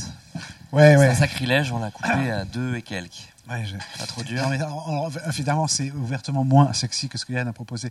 Mais c'est quand on. C'était pas un on- concours. hein. Non, non, non, non. Mais, ça, ça, ça, euh, ça reste soft aussi. Hein, c'est- Non, mais en fait, c'est- c'est quand, euh, en fait, c'est le rapport au mal, en fait. Je pense qui est Ouais. sexy dans cette scène. C'est l'interdit, c'est le mal, c'est là où il faut pas aller. C'est le. En fait, c'est- c'est une image de l'enfer, en fait. Et, Ouais. et on imagine que l'enfer, c'est sexy, quoi. Enfin, moi, j'imagine ça comme ça, mais bon. Donc c'est le désir plus danger. Exactement. C'est c'est une scène très très dangereuse en fait. Ouais. Que, quand, on, quand on voit le film et qu'on arrive là, c'est une scène dangereuse. C'est une, une atmosphère comme ça. De, et, et, et, et du coup, moi, je trouve que ça la rend très sexy. ouais. Et pourtant, il n'y a rien. Il y y a 15 figurants. euh, Des bûcherons qui boivent de la bière. Enfin, c'est vrai que quand j'ai utilisé le mot sexy et ça, on le voit, Ouais. mais qu'est-ce qui m'a pris? En fait, si, je sais. Non, Je mais sais- on je est d'emblée plongé euh, dans, dans- dans- oui, dans quelque chose de dangereux. C'est vraiment le premier mot qui m'est venu à l'esprit aussi en, en la revoyant. quoi. C'est fou. Il y a aussi beaucoup de danger dans Les Prédateurs de Tony Scott. Oui, oui, oui, mais pas peut-être pas dans cette euh, Dans cette scène. dans cette dans cette séquence. Ouais. On voit quand même déjà du sang. Oui, c'est vrai, c'est vrai, c'est vrai. Oui, parce que c'est un film de, de vampire en fait. Mm. Et, et du coup, euh, Catherine Deneuve va finir par par, par mordre et par vampiriser euh, Suzanne Sarandon. Sarandon. Ouais. Et alors pourquoi Mais ce qui est très beau, c'est le début de la séquence aussi qu'on n'a pas montré. Oui. Où, euh, Catherine Deneuve commence à jouer euh, au piano, Voilà, elle raconte l'histoire du, du euh, l'acmé de, de Lib. euh, qui est le morceau qu'on voilà, entend qui, de qui est un morceau qui, qui raconte une légende entre euh, une légende de- de- d'histoire d'amour entre entre deux femmes quoi. Et la manière dont elle parle, dont elle séduit Suzanne Sarandon par la parole en fait, et quand la musique commence à arriver, ça, ça donne vraiment toute l'intensité érotique de la de la séquence. Qu'on ne voit pas forcément venir parce que chacune, euh, a priori, euh, vit euh, avec un homme. Oui, oui, oui, c'est ça. Et d'un coup, le film bascule. Ouais. Là. Et quand on voit ça à à 15 ans, on, on devient un peu fou. C'est un film que tu revois. Ouais, c'est un film que je revois, que je, je, je montre aux gens que, que, que j'aime, que je fais découvrir aux gens que j'aime. C'est un, c'est un film qui est, qui, qui est très daté euh, années 80, de l'esthétique des années 80, et en même temps dans, le- dans lequel il y a, il y a, il y a, il y a une, une vraie émotion, une, euh, des, moments liés à la musique qui sont très forts. Il y a aussi la scène d'ouverture avec une musique de Barros. euh, euh, Bela Lugosi's Dead, qui, est aussi que j'aurais pu mettre en plus belle scène d'ouverture, quoi, pareil une séquence où le, danger, l'électricité de la nuit euh, est vraiment prégnante. Euh, donc voilà, c'est un film à découvrir adolescent, euh, mais, il me provoque toujours les, mêmes émotions chez moi. On va passer maintenant le micro au public dans la salle. C'est Marie qui passe le micro Ah bah voilà, elle fait vraiment tout Marie. Je donne mon micro. Levez la main.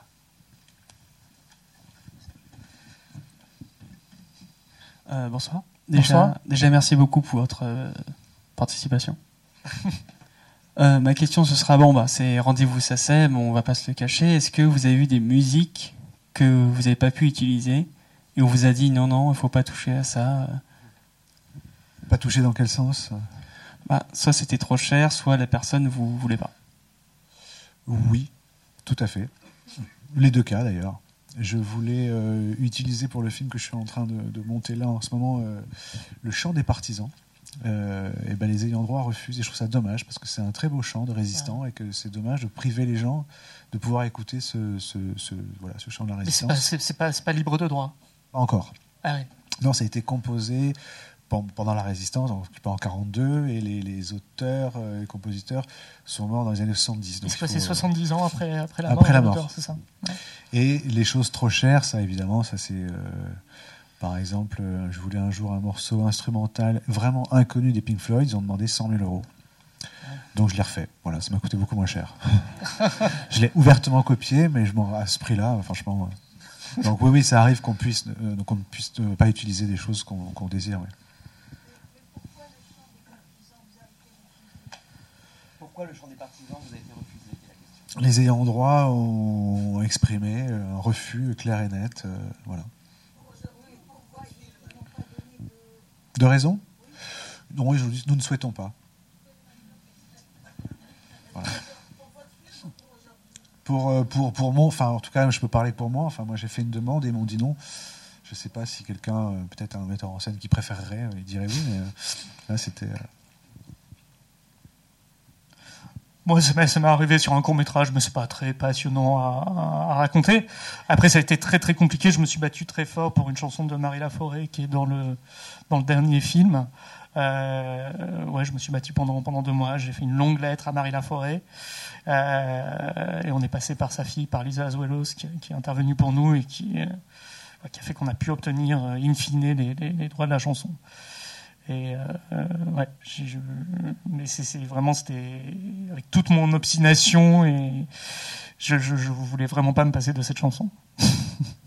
mais c'est difficile hein, de faire le deuil d'une chanson sur sur laquelle on a monté des images. En fin de parcours, c'est très compliqué.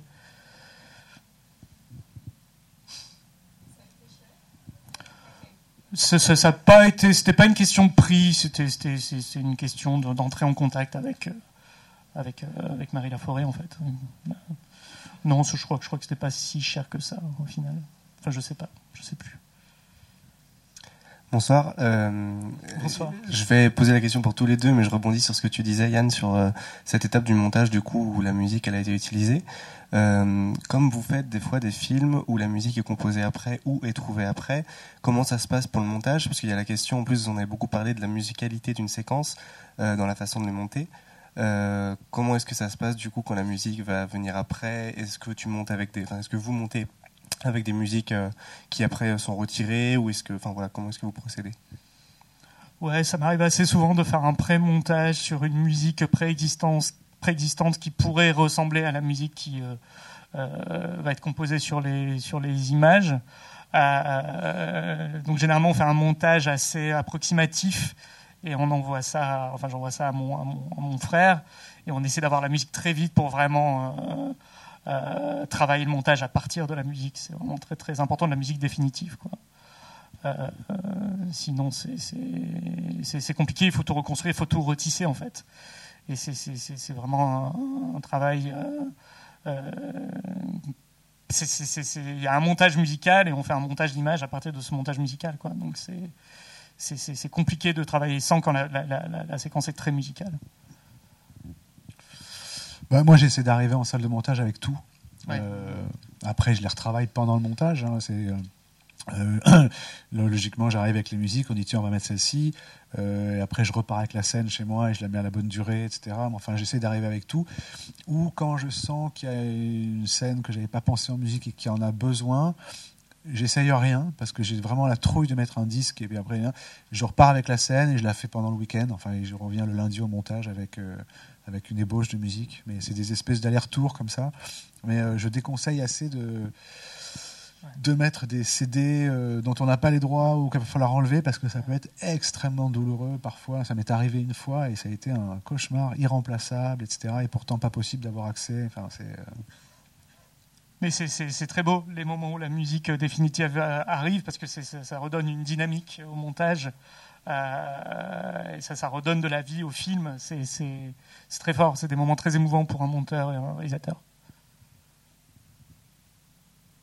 Question?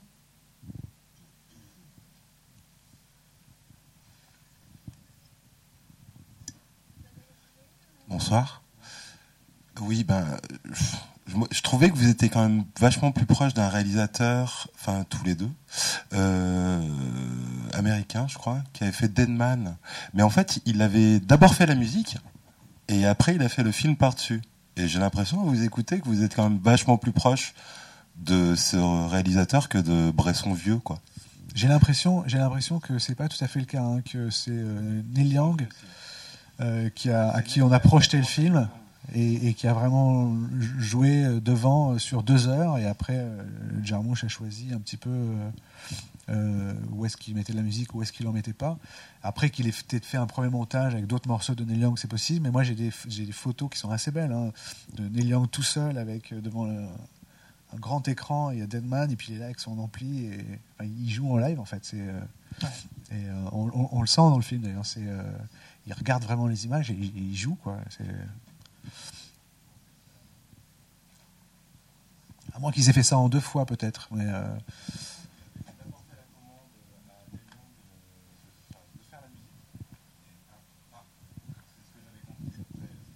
C'est comme ça que c'est dans mon, c'est comme ça que c'est dans mon souvenir du moins. Peut-être je me trompe. Bah, après, je ne sais pas s'il y, a- il y a des méthodes françaises et des méthodes américaines. C'est- Je le garde. Chaque cinéaste a sa, a sa méthode, je, je pense, au-delà des nationalités. Enfin, quand même, la musique est très présente dans vos films, quoi. Enfin, je sais pas. Oui, mais comme dans beaucoup de films français aussi. Pas, pas, pas, pas forcément des- spécialement des films américains. Non, mais c'est quand même un peu plus intime. Enfin, je trouve que c'est, enfin, bon, par rapport à des musiques qu'on entend la plupart du temps qui sont entraînantes, qui sont pas forcément très intéressantes. Alors simplement, Enfin, je pense bref. que peut-être que Yann et moi, on aime bien la faire entendre. Enfin, en tout cas, quand elle est dans un film. Et il y a beaucoup de films français, par exemple, où on l'entend pas parce que c'est vraiment quelque chose qui vient se glisser derrière. Euh, C'est une musique très très illustrative, en effet, euh, et que, que moi, j'essaie toujours que la musique se- se raconte quelque chose plutôt qu'elle illustre. Donc, euh, euh, c'est pas du, du, du, du score qui vient se glisser derrière des ambiances, etc. Je pense que dans dans, dans nos films, les- euh, quand on a quel- quand on il y a une musique, on la fait on la fait entendre, on la met devant. Ça c'est euh, Ouais, pour moi, c'est vraiment quelque chose qui déploie les, les, affects et les actions des personnages.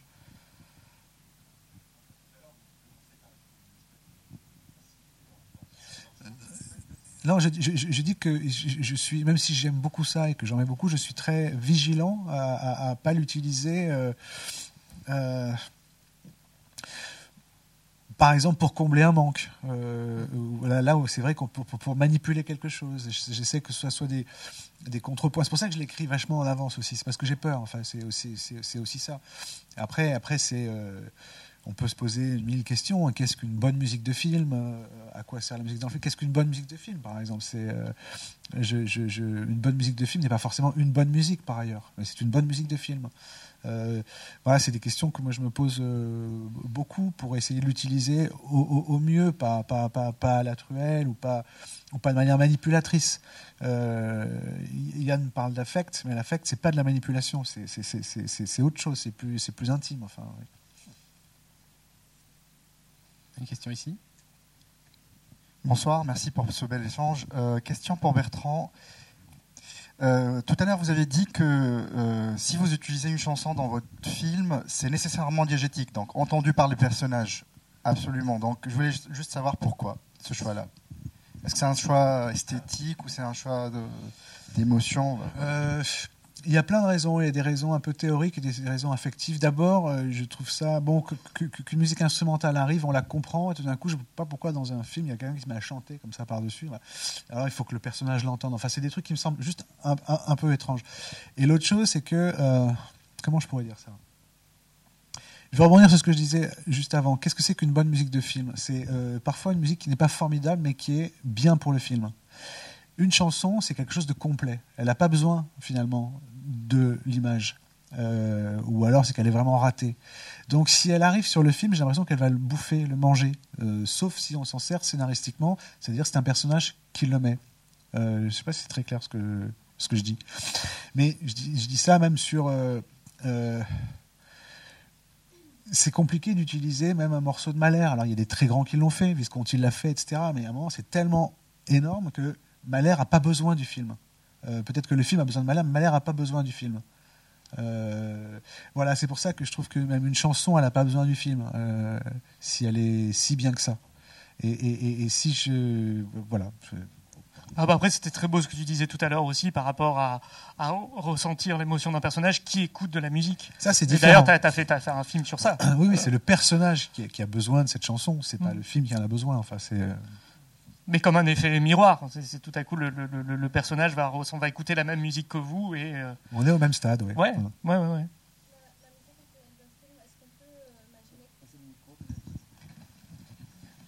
Merci. Euh, la musique d'un film, est-ce qu'on peut imaginer comme un acteur? Parce que doit, la musique doit jouer aussi, de euh, passer aussi de l'émotion, être... euh, Moi, j'adore la musique des films, vraiment, j'adore. Mais je pense que, le- que les- la, musique, euh, c'est ce qu'habille, en fait, le film. C'est ce qui donne tout un sens. euh, la... D'ailleurs, ça- j'aime beaucoup les films américains, parce qu'ils utilisent beaucoup, beaucoup la musique. C'est beaucoup, beaucoup... les Français aussi, voilà. Mais moi, quand même, en France, je n'utilise pas pas trop dans la musique. Le, le film américain, ils laissent. Parce que je fais un petit euh, cours à, à SAO Paris. Et sur mes montages, j'utilisais souvent la musique. Et ils me disaient ah, mais Rose, faut laisser respirer un peu, faut pas tout le temps utiliser la musique. Moi, je ne laissais pas, c'était la musique du début à la fin. oui. Voilà, donc je ne sais pas si j'étais...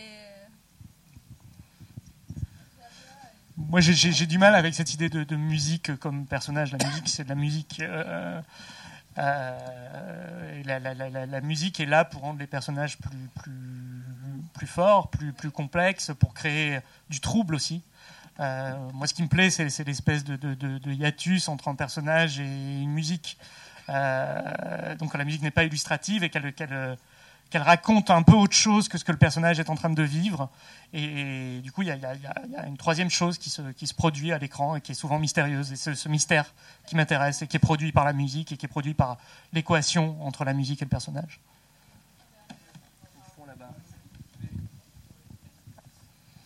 Bonsoir à tous, merci pour, euh, pour cet échange.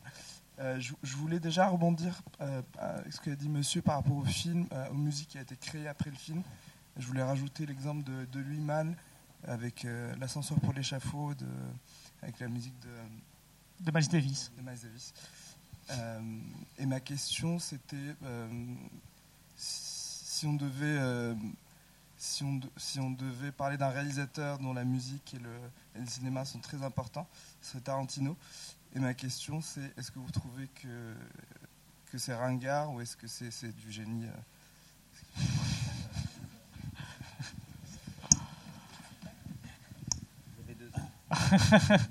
Tarantino?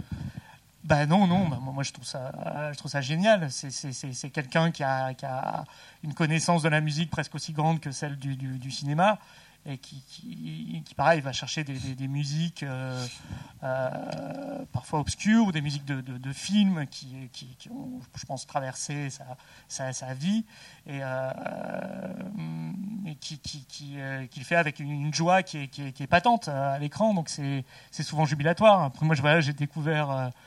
Pulp Fiction à 15 ans au festival de, Cannes. C'était un des premiers films que je voyais là-bas. Donc euh, j'ai vu ça comme une grande fête. Et pour moi, Tarantino, c'est presque un, un, immense DJ dans une, dans une fête de cinéma, quoi.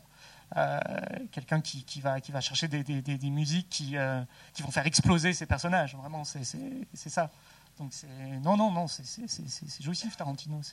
C'est génial. Après, j'aime pas tous les films de la même la même manière avec tous les films ne proposent pas la même, émotion, chez moi, mais, euh, euh, mais par contre, par, exemple, ce qu'il fait dans Death Proof, c'est incroyable.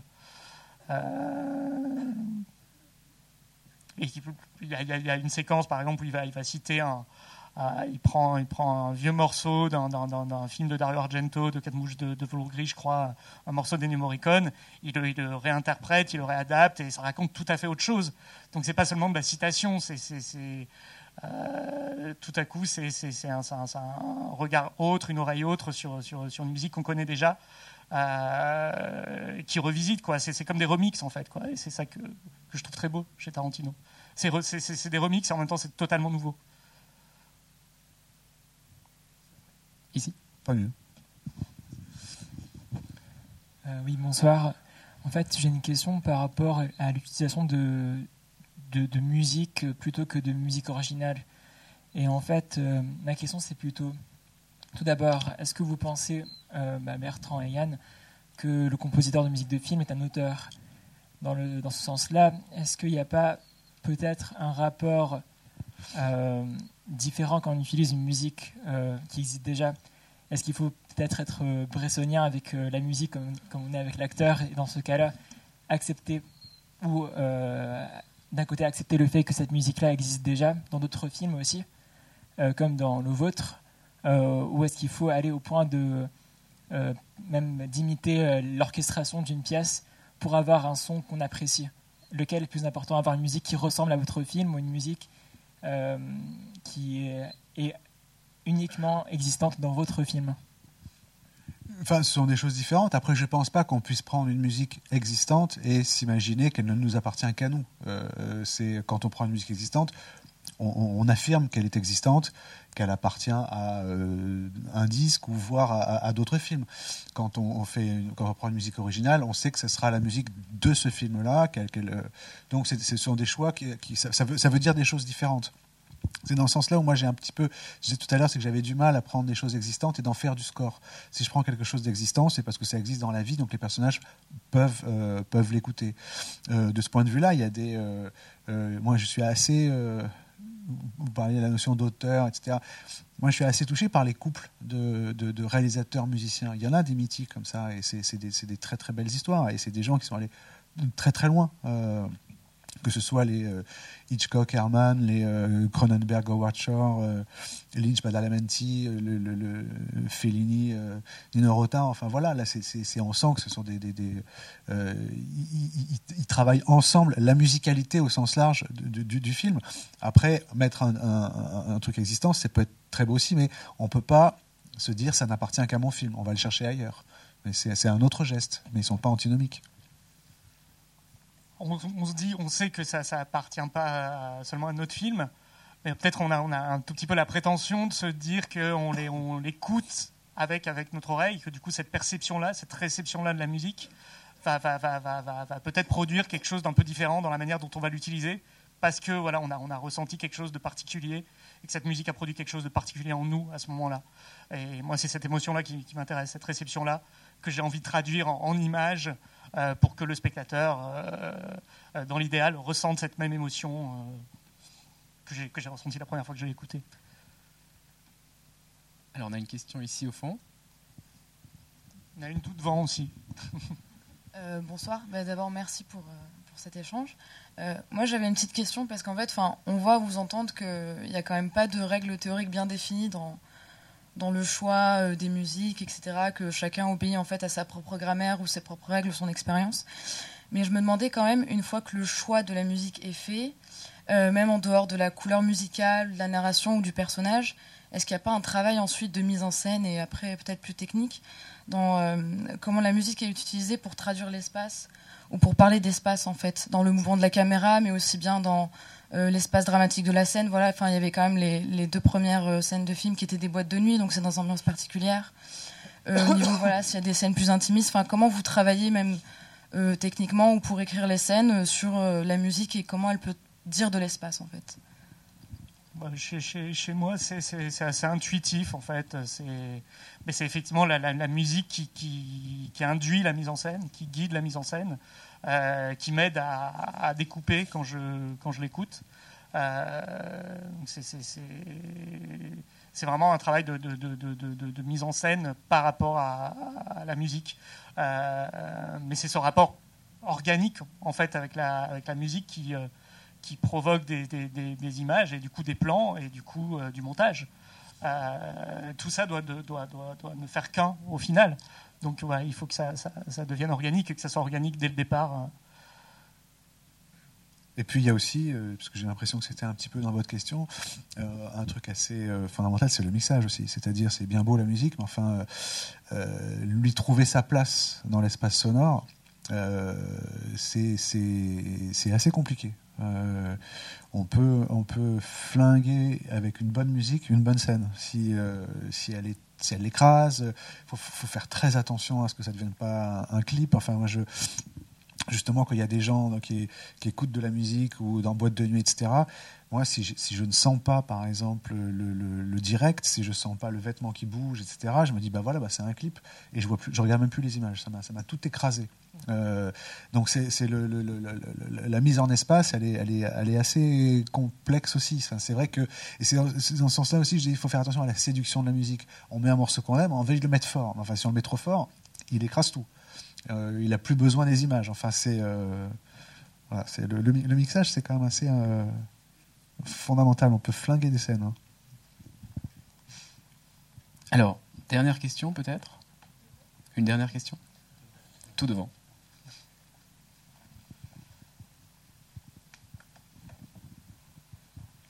Euh, je ne prétends pas avoir vu tous les films français, mais euh, ce qui me frappe quand même, c'est que je n'ai pas vu parmi les films français que, je connais, j'en ai vu quand même pas mal, une utilisation de la musique euh, en harmonie et en contradiction en même temps.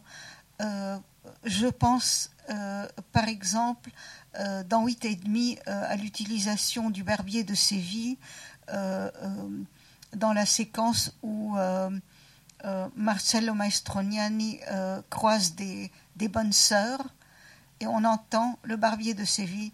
Et je pense que c'est une, c'est une séquence assez extraordinaire euh, où la musique euh, est, en harmonie et en contradiction en même temps et, et- change euh, et notre perception de la musique et notre perception de- des images. Et je retrouve la même chose, mais évidemment euh, utilisée d'une autre façon dans euh, La moisson des 3000 ans de Haile Gerima, euh, du cinéaste éthiopien. Et ça m'avait frappé que quand je lui ai demandé pourquoi, enfin, com- comment il avait travaillé sa, sa bande son, ça m'avait abasourdi que plusieurs personnes avaient passé six mois à travailler la bande son. Et je ne sais pas, je n'ai pas vu euh, un intérêt pour la bande son, euh, enfin, euh, pareil dans le cinéma français. Pourquoi Je ne sais pas, je veux dire culturellement, pourquoi?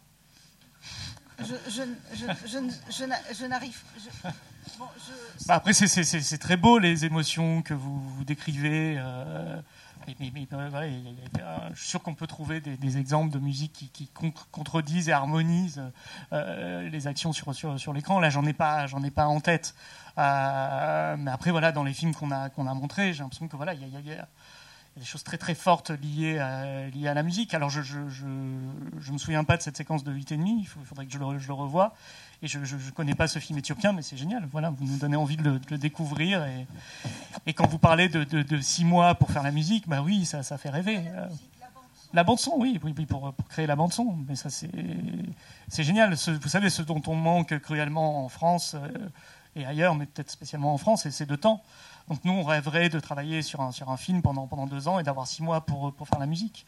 Ça serait, ça serait génial. Alors peut-être qu'on trouverait encore plus de, de de contradictions, de, de, de- de- de- d'har- d'harmonie, de dissonance. Euh, euh, voilà, peut-être qu'on est un peu paresseux, je ne sais pas. Mais vous nous encouragez à faire encore mieux la, prochaine fois. Merci, euh, merci à tous d'être venus. Merci Yann, merci Bertrand. On va se quitter en musique, évidemment, et en cinéma aussi, puisqu'on va voir, un extrait euh, de La Polonide. Je voulais terminer sur cette séquence magnifique où on voit les femmes de la maison close danser euh, dans un mouvement comme ça, euh, de danse deux par deux. C'est beau, c'est mélancolique. C'est un morceau de, des Moody Blues, Night in White Satin. Peut-être un mot avant qu'on le voit, un mot sur cette scène et sur, et sur ce choix de musique. Alors c'est euh, une scène qui vient juste après la, mort de l'une d'entre elles. C'est une scène de deuil en fait. Et, euh, alors je peux théoriser beaucoup beaucoup de choses. Euh, et puis il y a des choses, c'est vraiment des trucs qui vous viennent comme ça. J'ai- vu euh, ces euh, dix femmes euh, danser euh, sur ce morceau qui n'est évidemment pas d'époque, etc. Puisque le film se passe en 1900. Et je me suis dit, voilà, pour moi, la scène de deuil, c'est ça. C'est c'est- une idée qui est arrivée comme ça euh, et qui n'a pas bougé depuis le traitement jusqu'au mixage final. Donc, ce sera la scène de fin de cette rencontre, suivie d'un cocktail. Vous êtes évidemment les bienvenus. Merci.